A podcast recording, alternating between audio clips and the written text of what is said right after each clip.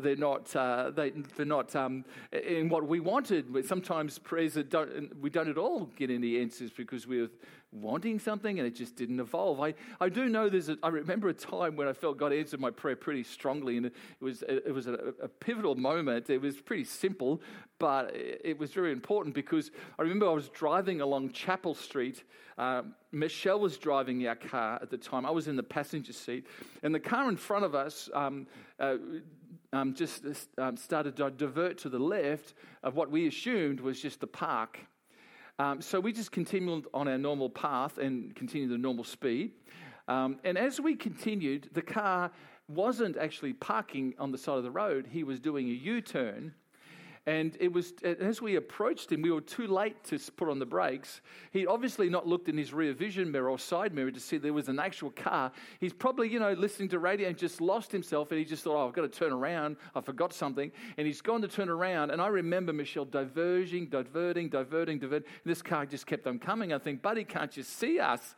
And I was in the passenger seat, and the nose of the car is literally just approaching us as we go around. You know, the timing. You know, the, you see this precision, you know, the precision um, used to be at the show. They used to have these precision holding, holding cars. So they'd all, you know, do crisscross and they'd all just miss each other by inches. Well, it was like that. Okay? And so as we go around, and to this day, I don't know how we didn't, the car didn't hit us. I don't know how that happened, but I do remember feeling, looking at Michelle, and we both th- said and thought the same thing at the same time. I just think we've experienced God's protection. I just think right there, God's something's happened right there at that moment we've experienced. And and then uh, then we had the thought, well, you know what? That's answered prayer uh, because uh, not that we'd prayed that prayer that day, to be honest, but that we'd pray that prayer often. Is God just protect us as we go into this day? And you know, it's a, it's a joy and a real hope when we ha- when you have prayer that's answered like that because it could have ended up in a massive mess, especially with me on the passenger side and the car smashing into us you know, maybe, maybe it was God's miraculous hand um, that, that somehow done it. I don't know. But, you know, you're just thankful at those moments. But we're surprised by the, as I said, by the answers because sometimes when we do pray, the answers don't seem to come in our time frame or our, on our diary list. You know, God, why aren't you?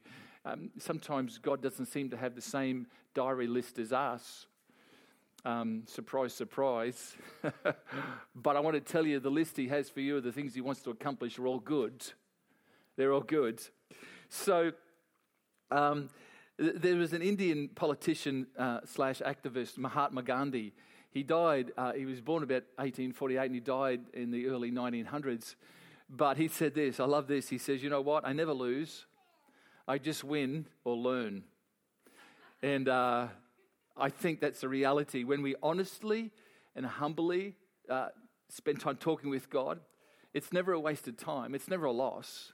Um, it's always a win or listen or an opportunity for us to learn something. See, I've got this sense that when we spend time in prayer um, and we ask particularly, God, can you just sort this one out? And, and, the, and the way God responds to us, but the way we respond to the way God responds to us, whether it's a yes or a no or a maybe or yes or whatever it may be, the way we respond to God tells us and teaches us more about ourselves than it does about God. Because the way we respond determines in life whether maybe we're going to have pain or we're going to have peace. And it all starts with just that, um, just coming before Him and talking to Him. Um, to be honest, prayer really is a strong reflection of where our relationship with God is. Because He loves to communicate, He loves to spend time with us and communicate. Uh, you might think, how can this non-verbal God, it's seemingly most of the time, is nonverbal to us, how could he ever enjoy our company? He, he, loves to, and he loves to spend that time because I think a lot of the times when I'm praying and crying out to God about this and this and this, it's often he, he loves the opportunity to reflect back to me how I need to change and do something in my life. And maybe one of the reasons we don't sometimes pray is because we, we don't always like, we know what the answers would be, and that may, in regard, it may be that we have to do something we have to shift some thinking or shift some attitudes or so today i want to introduce to you a lady called hannah that's a great name isn't it no Hannahs this morning Uh, no, I don't think so. But a great lady who prays, she prays a prayer that really did change everything for her life. Everything for her life. And um, her prayer came out of pain, but it ended in peace okay? And, and in the end, it wasn't even about the answer that was so important, but it was about, about the peace that she received through her prayer. And it's an incredible story. Now, I want, to, I want to read it to you. It's found in 1 Samuel chapter 1, and it's a story about this lady. There's some other characters in the story. But I, as I read the text, I will then want to give you some context to that text because sometimes there's implicit things and explicit things about Scripture. In other words, expl- explicit are things that are very, very um, much able to read and say, oh, yeah, I can gather that, I can see that. Implicit, there's things that the text doesn't directly say, but you can pull out and you can see the reality and the truth of that. So I, I want to give you some context around it. Is that cool? So let's read this story this morning about one about Hannah's life and her story. And I want to start in verse 2 because verse one's got too many long words for it for me to pronounce. Is that cool? So, verse 2, here we go. Uh, 1 Samuel chapter 1, the New International Version. He had two sons. Who's the he? It's the husband. So, he had two wives. Did I say sons? I'm just seeing if you're awake. he had two wives. Who's the he? It's Elkanah. He's the husband. Elkanah. One was named Hannah and the, the other Peninnah. Peninnah had children, but Hannah had how many? Zero, zilch. Year after year, this man went up from his town to worship and sacrifice to the Lord Almighty at Shiloh, where Hophni and Phinehas, the two sons of Eli, are priests of the Lord. So you've got to get the context of this. Israel has now come through the desert. They've come into the promised land. They've settled in that area of Israel where present day Jerusalem is, in that whole, you know, that whole area.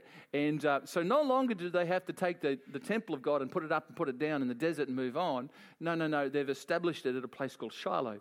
I was there in January, had an incredible place, and just that's where they believe they set up the temple uh, in a permanent way, the, the temple that came out of the desert, which was um, portable, of course. So this man uh, see, Jewish people, three times a year, were required to go to the temple or go to Shiloh and sacrifice and worship God there.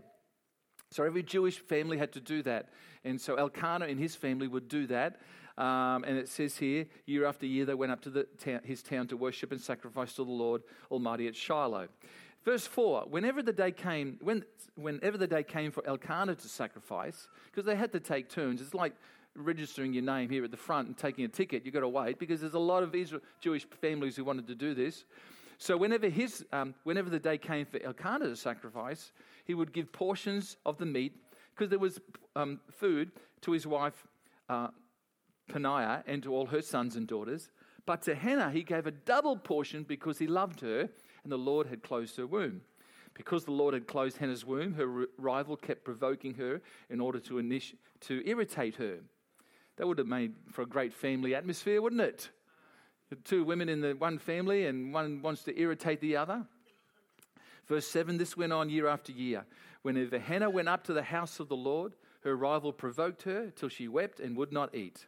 Her husband Elkanah would say to her, Hannah, why are you weeping? Why don't you eat? Why are you downhearted? Why don't you just keep quiet, Elkanah, and listen to the lady? And all these questions. Don't I mean more to you than ten wives? Oh, sorry, 10 sons? Just checking. Here is a husband who has no understanding of his wife Hannah. All the questions, just let her answer one of them, Elkanah. But you know, aren't I more to you than, than sons?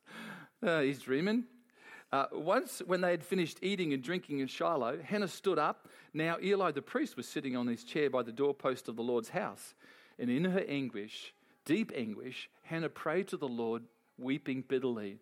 And she made a vow, saying, Lord Almighty, if you will only look on your servant's misery and remember, this is her prayer, remember me, and not forget your servant, but give her a son, and I will give him to the Lord for all the days of his life, for no razor will ever be used on his head. That's significant. No razor will be ever used on his head. Now, I won't read the next verses. I'll just skip several verses, not because I want to, but there's a, what happens is Eli, the priest, is seeing um, Hannah pour out her heart and pray, but he thinks she's drunk because she's so emotional. Um, and then Hannah says, No, I'm not drunk. I'm not drinking. I'm just, uh, you know, there's this heartache I have. There's this prayer. And, and so I'm pouring my heart out to God. And, and Eli understands. And so then he answers in verse 17, we'll go to of the same chapter 1 of 1 Samuel. Eli answered, Well, go in peace, and may the God of Israel grant you what you have asked of him. She said, May your servant find favor in your eyes. Then she went her way and ate something, and her face was no longer what? Downcast. Take note of that. Early the next morning, they arose and worshipped before the Lord, and they went back to their home at Ramah. Elkanah made love to his wife Hannah, and the Lord remembered her. So, in the course of time, Hannah became pregnant and gave birth to a son, and she named him Samuel, saying, Because I asked the Lord for him. And everyone said, Hurrah. Yes. she had a child. More than that, she had a son too. She had a son. So I call this family the Nah family Elkanah, Penaniah, and Hannah. I think, I don't know who invented their names, but anyway, there you go.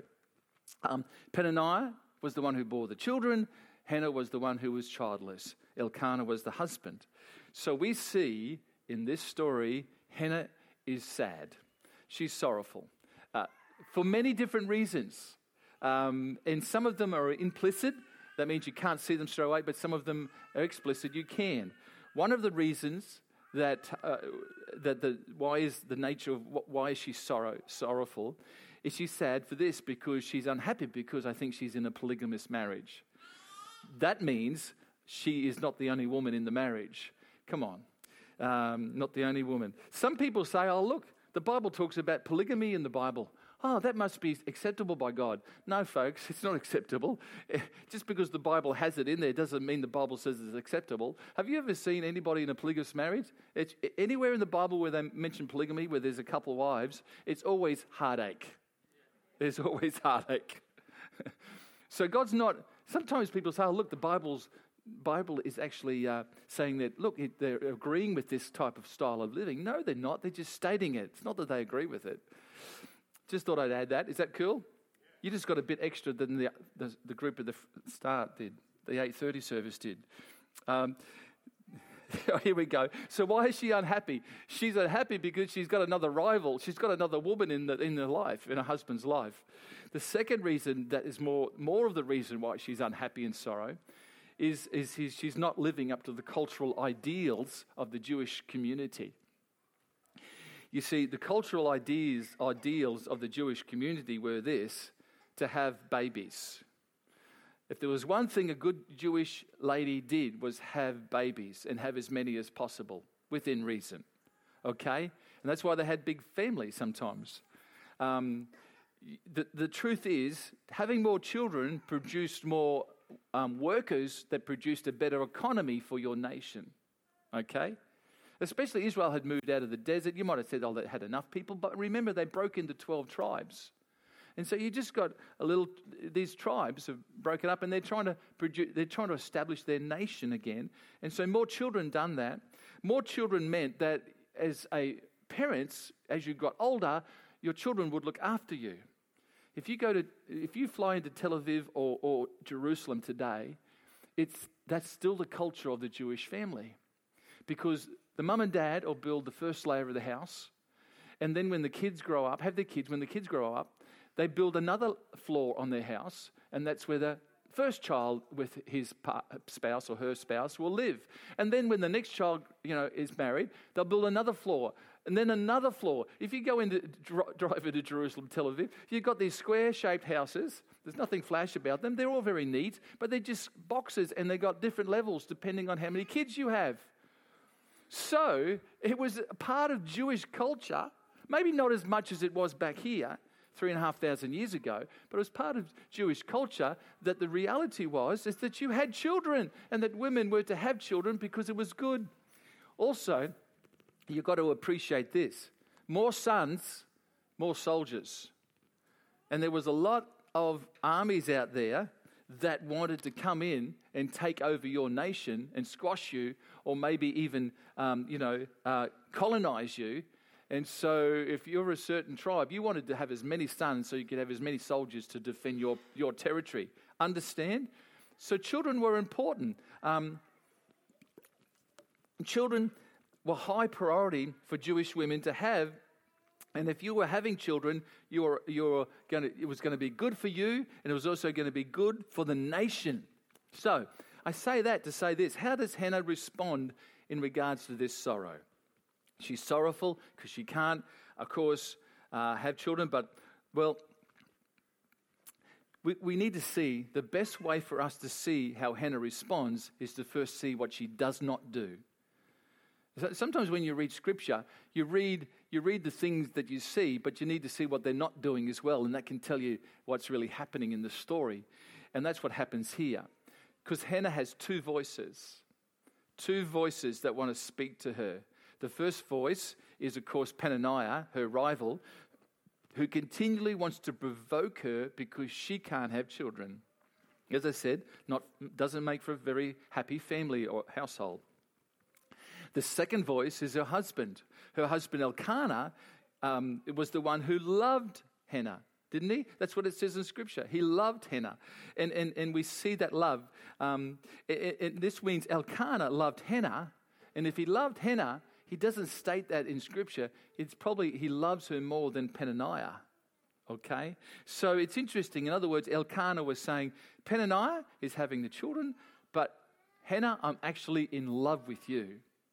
Okay, so we see there's two voices. The first voice is simply the voice of her rival Penaniah. The second voice is of her husband's love. And we'll talk about that in a moment. It's interesting to note that Hannah doesn't answer either voice. Okay? He, she doesn't respond to either voice.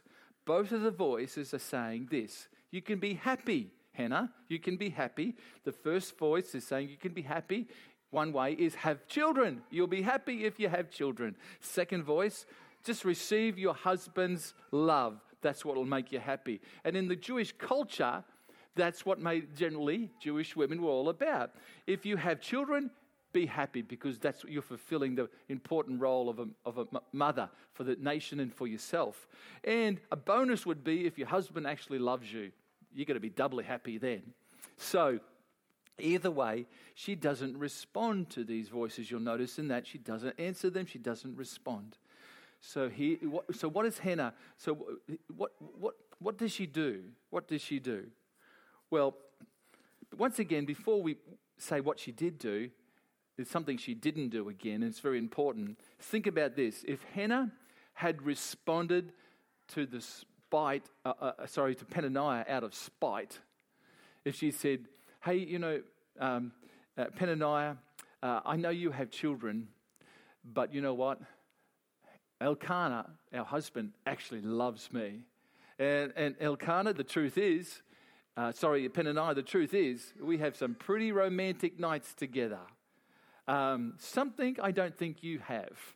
And, and, and, uh, and, you know, can you imagine that would have just upped the ante? Just imagine Hannah responding spitefully like that. Imagine that, what that would do to your soul to live in a house, household where you're just spiteful and just retaliation. I know that she's, Hannah's been copying it. She's been provoked. She's been told you can't have children. She's reminded all the time. But for what we see is she doesn't respond to Penaniah in the same kind of way that Penaniah talks to her. And I think that's a good thing. I think, you know, we need to be aware of that. We need to be careful that we don't fight back. We don't have spite. Uh, you know, there may be some things in your life this very day that you just want to fight back. You want to state some things. You want to, you know, make, you know, put your foot down and say what you think. You know, sometimes it's not wise because all it does is destroys your soul. All it does is destroy your family. All it does is destroy your life. And I think Hannah understood this. And so she doesn't respond. Because it would have been a terrible thing for her to spitefully come back at a Penaniah, because it would have created jealousies, it would have created hatred, ill directed competition, everything like that. So the first thing that Hannah doesn't do is she doesn't listen to the voices. Maybe today, in the midst of what you face, you need to stop listening to the voices. You need to stop listening to the voices that continually want to say, you know, you'll be happy if you have this, you'll be happy if you do that. Just like it was for Hannah. You'll be happy. You know, they were saying, if only you had children, Hannah, you'd be really happy. If, you know, Hannah, if you received your husband's love, you'll be really happy. Just be thankful that he loves you. But she doesn't respond to that. She doesn't. Um, and I think in life, the world continually says to us if only you had more of something, you'd be happy. You'd be really happy. If you had more things, you'd be happy. If you had more people who liked you, you'd be happy. Will you? Would you? Hmm, I don't know about that. What does Hannah do? Well, what she does is revealed in verse 9 of what we read. So let's look at it for a moment, just verse 9. Here's one of those things that you've got to understand. Bible scholars often talk about um, little things called idioms or metaphors in Scripture. And what they are is they're a statement or a thought that is that's saying a lot more than what it really is saying. And there's two words in this verse, if you look at this verse up here, and it says, um, Now, um, when they'd finished eating and drinking in Shiloh, Hannah done something. What did she do? She stood up. She stood up. You might say, Oh, does that mean she just got up out of the seat and started to walk? Well, she did possibly do that, but that's not what stood up means. Stood up means it's an idiom or a metaphor which means to take charge. It's for Hannah, it was a getting, it was a saying, I've had enough of the voices that try to speak into my head. I'm going to um, take charge of that. I, I'm, I'm, not, I'm going to stop being passive. I'm going to be active. I'm going to do something about this. And that's what those two little words uh, mean, uh, directly mean. She took charge. She stopped being passive. She no longer, I'm going to allow voices come at me and rule my head space. So we see, what does she do now? She's going to be active. She's going to, going to go and tell Peninnah what she thought of her. She's going to go to her husband and say, you know, give me children or I'll die. No, no, no. What does she do? She prays. That's novel, isn't it? Praying. Have you thought of that one today? It's a good thing to do. She talks to God. Verse 11, and it says, let's look at verse 11 again. It says, Lord Almighty, here's the prayer of Hannah. If you will only look on your servant's misery and remember me, and not forget your servant, but give her a son, then I will give him to the Lord all the days of his life, and no razor will ever be used on his head. Okay.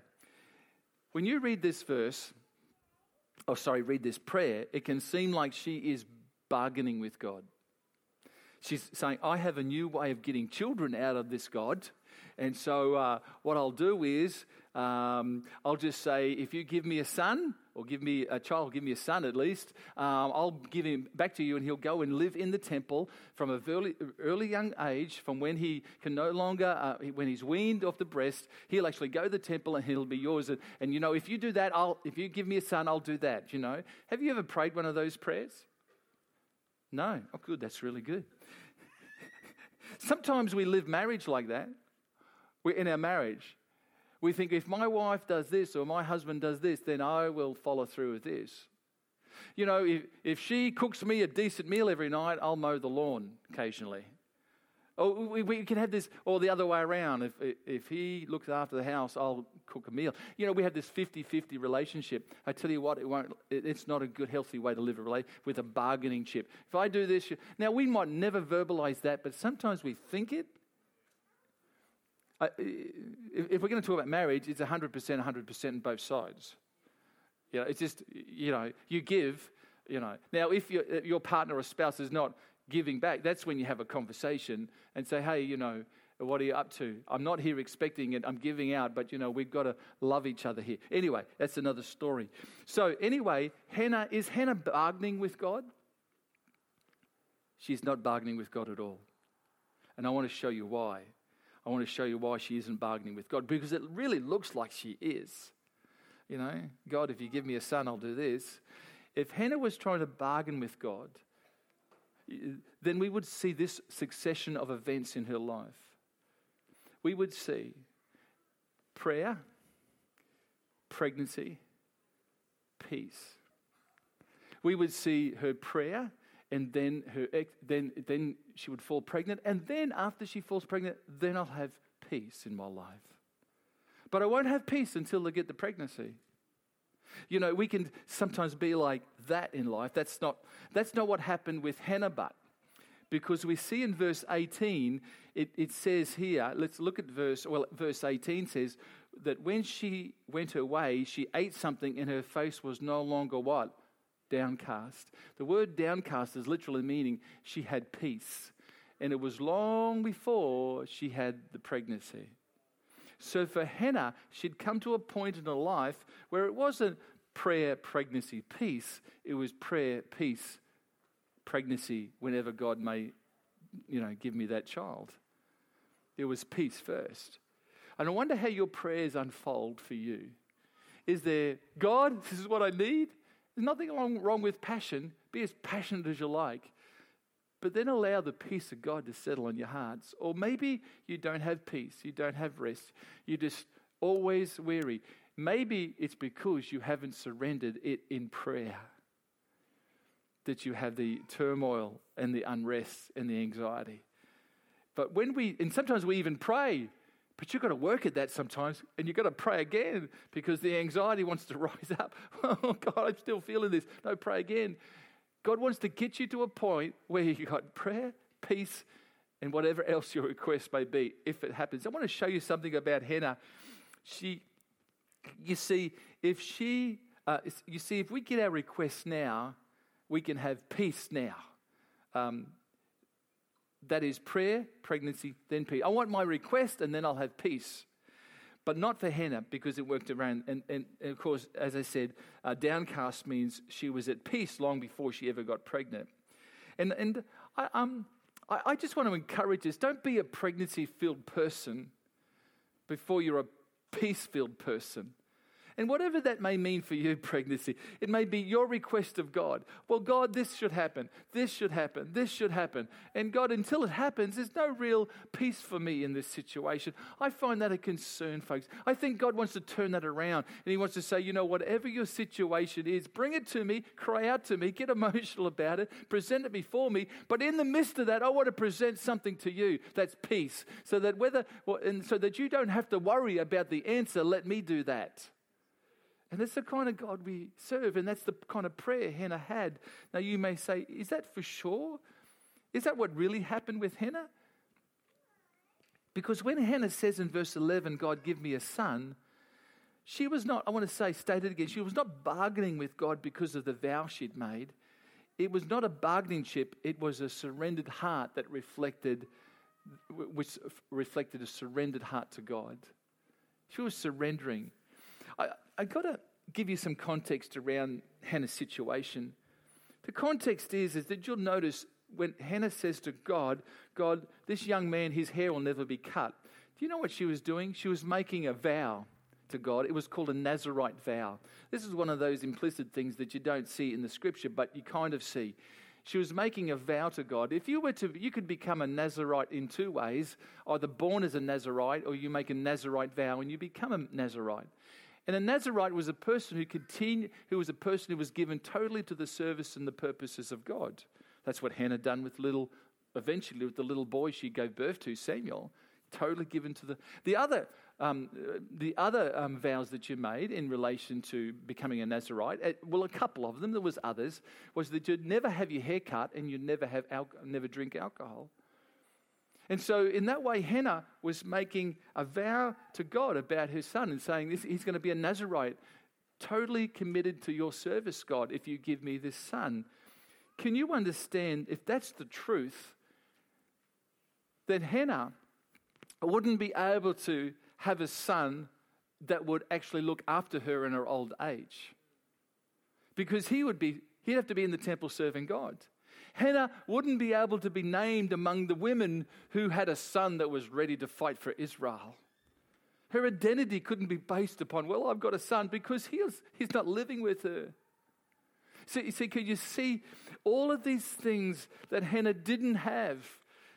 That if she had, she couldn't have the, the opportunity to hug and kiss and have emotional, uh, you know, strength from her, draw it from her children, because her child would not be there, even from a very young age. Her child would be in the temple. So she had nothing of that. And if she was trying to bargain with God, do you think she'd say that to God? No, because she wants the child for herself, not for God's service. So Hannah's prayer was not a bargaining chip it was a surrendered heart. And I want to just say how we pray. God, I, I think so often, sometimes when we pray for certain things or certain stuff, isn't God maybe just saying to you, Look, I think God actually keeps you from a life of misery when He doesn't give you some of the things that you ask for? I know some of the things I've asked for, I'm glad in hindsight that He didn't give me because it would have made me miserable. I want to show you something about Hannah here. Um, let's, just, let's just paraphrase Hannah's prayer. It could be said this way God, all my life, Lord, I wanted a child for me. I still want to participate in childbearing, but now that child is not for me, but it's for you, God. It's a difference, isn't it? And here's another way of saying it Lord, if you had given me a child before this time, I would have only been living up to the culture of the ideal, producing children like the Jewish nation asks us to do. And I could have finally, and I could have, you know, I could have finally been, have some identity, and other women would say, oh, you know, um, how blessed are you to have a son? That would have been a disaster, God, because I would have been wanting the child for me and not for you. And sometimes when we pray our prayers or requests, could, could you see that sometimes your request is all about you? And you know, wouldn't it be nice if you said, God, I want to participate in this, and this is my desire, but in the end, God, I want to trust you, and that really it's about you and not me. It's about me surrendering to you, and that you, because you've got the best outcome for me, can I not trust you? And the answer is you certainly can. Whatever the outcome, whatever the answer may be. You know, and so we can have this. Hannah was saying, if you give me a child, I'm redirecting my desire for a child, not for me, but now it's for you, God. That means, God, if the child was for me, how you answer my prayer means everything because I wouldn't be able to have peace until I had a child. But because I'm asking for a child for you, and how you answer my prayer is, is fine with me because I'm not looking to the result, God, now. I'm trusting you now, God. And a child or not is not going to give me peace because after I've prayed, I'm going to have the peace. And then whatever happens after that, I'm going to trust you for. Wow, that's a different prayer. That's a different attitude. That's a different thought. And so often I think God draws us to Himself and wants to see if we're willing to engage Him to that level of commitment and response and love for Him as He would love us. You see, Hannah lives in peace because it was a prayer. Can the team come? Hannah lived in um, peace because she first prayed, she had peace, and if it happened, then pregnancy. It wasn't the other way around. And I suppose my challenge today is do we live after praying? Do we live after the prayer? Do we live for the, for the thing we want? And then if we get it, we get peace? Or do we have peace when we've prayed and then we leave the rest up to God and trust Him? It's, it's a different thing, it's it's a different understanding, and it's a different way that we can do life. See, how about you? Is your life dictated to by what I can get from God or what I can give to God? And the greatest thing you can give to God is a surrendered life because your life in His hands makes for a peace filled life. For a peace filled life when we surrender it to Him. Could we stand this morning one more time?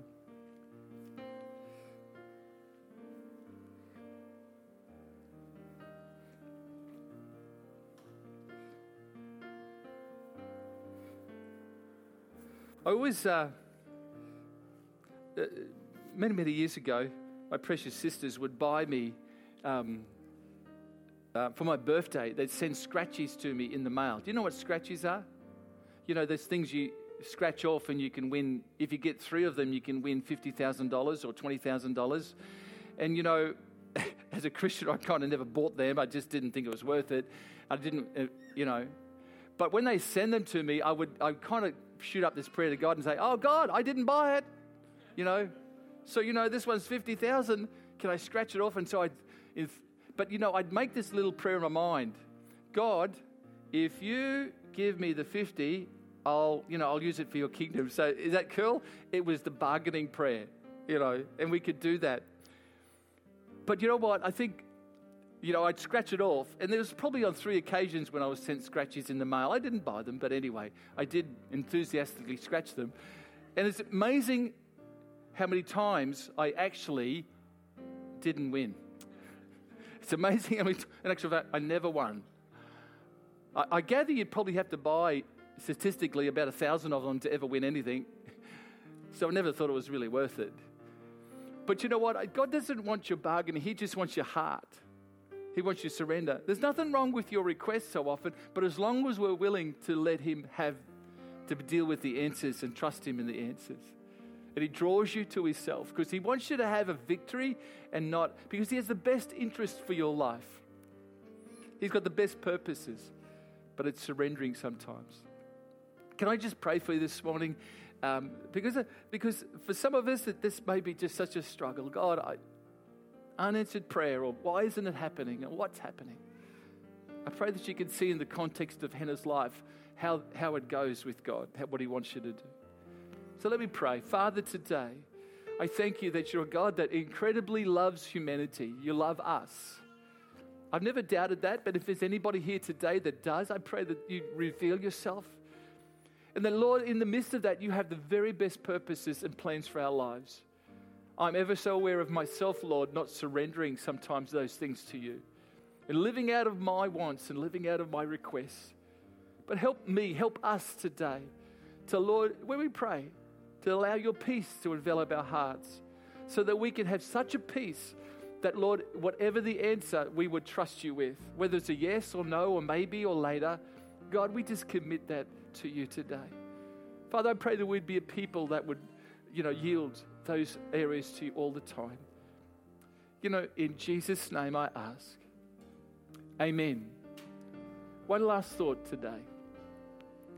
I shared this uh, this morning, but uh, and some of you know the story. When my wife fell pregnant, she was four months pregnant. We found out the doctor said, "Oh, your child has, has a high percentage chance, like mega big chance of actually having some something like Down syndrome or spina bifida." This was our first child, and so after we went home and cried with each other, we cried out to God. But you know, when we cried out to God, I want to tell you something supernatural happened. Because as we surrendered it to Him, and I am not good at this, but I want to tell you there was something amazing happened that time, that, that, uh, that process in our hearts that we had forgotten. So much had we forgotten what the, the gynecologist had said to us about your baby having a high percentage chance of these diseases or sicknesses. When the, our little girl was born, we never even had that thought. It had gone from our minds. It wasn't some hours later that I thought, oh, that's right. this child was supposed to be have this problem and this problem. but it never happened. I want to tell you that's a supernatural peace. For the next five months of that pregnancy, it never troubled us. And I think, God, how can that be? How can that happen in life? I want to tell you, as you pray, allow His Holy Spirit and peace envelop your heart. You can know that you know that God's got it and we can trust Him, whatever the answer. Have you got to that level? I pray that you will. Have a great day. We're going to sing this song one more time as we finish this morning. We just uh, let's be thankful. Let's sound the victory trumpet this morning, whatever it may be. If today you need to let faith rise in your heart for something, may that be the case as we just sing this song today. Thank you.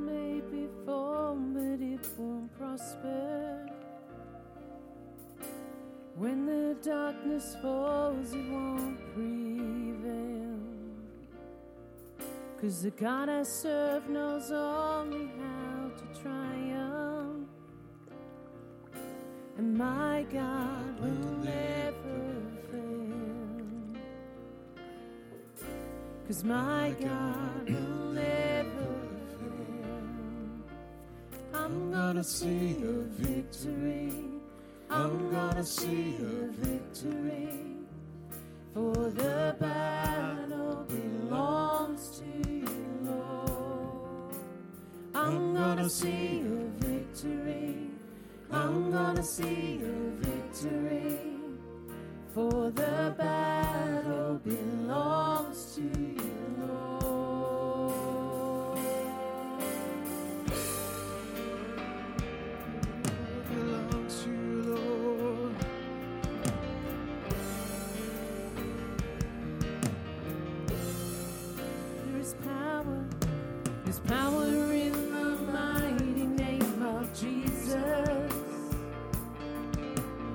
Every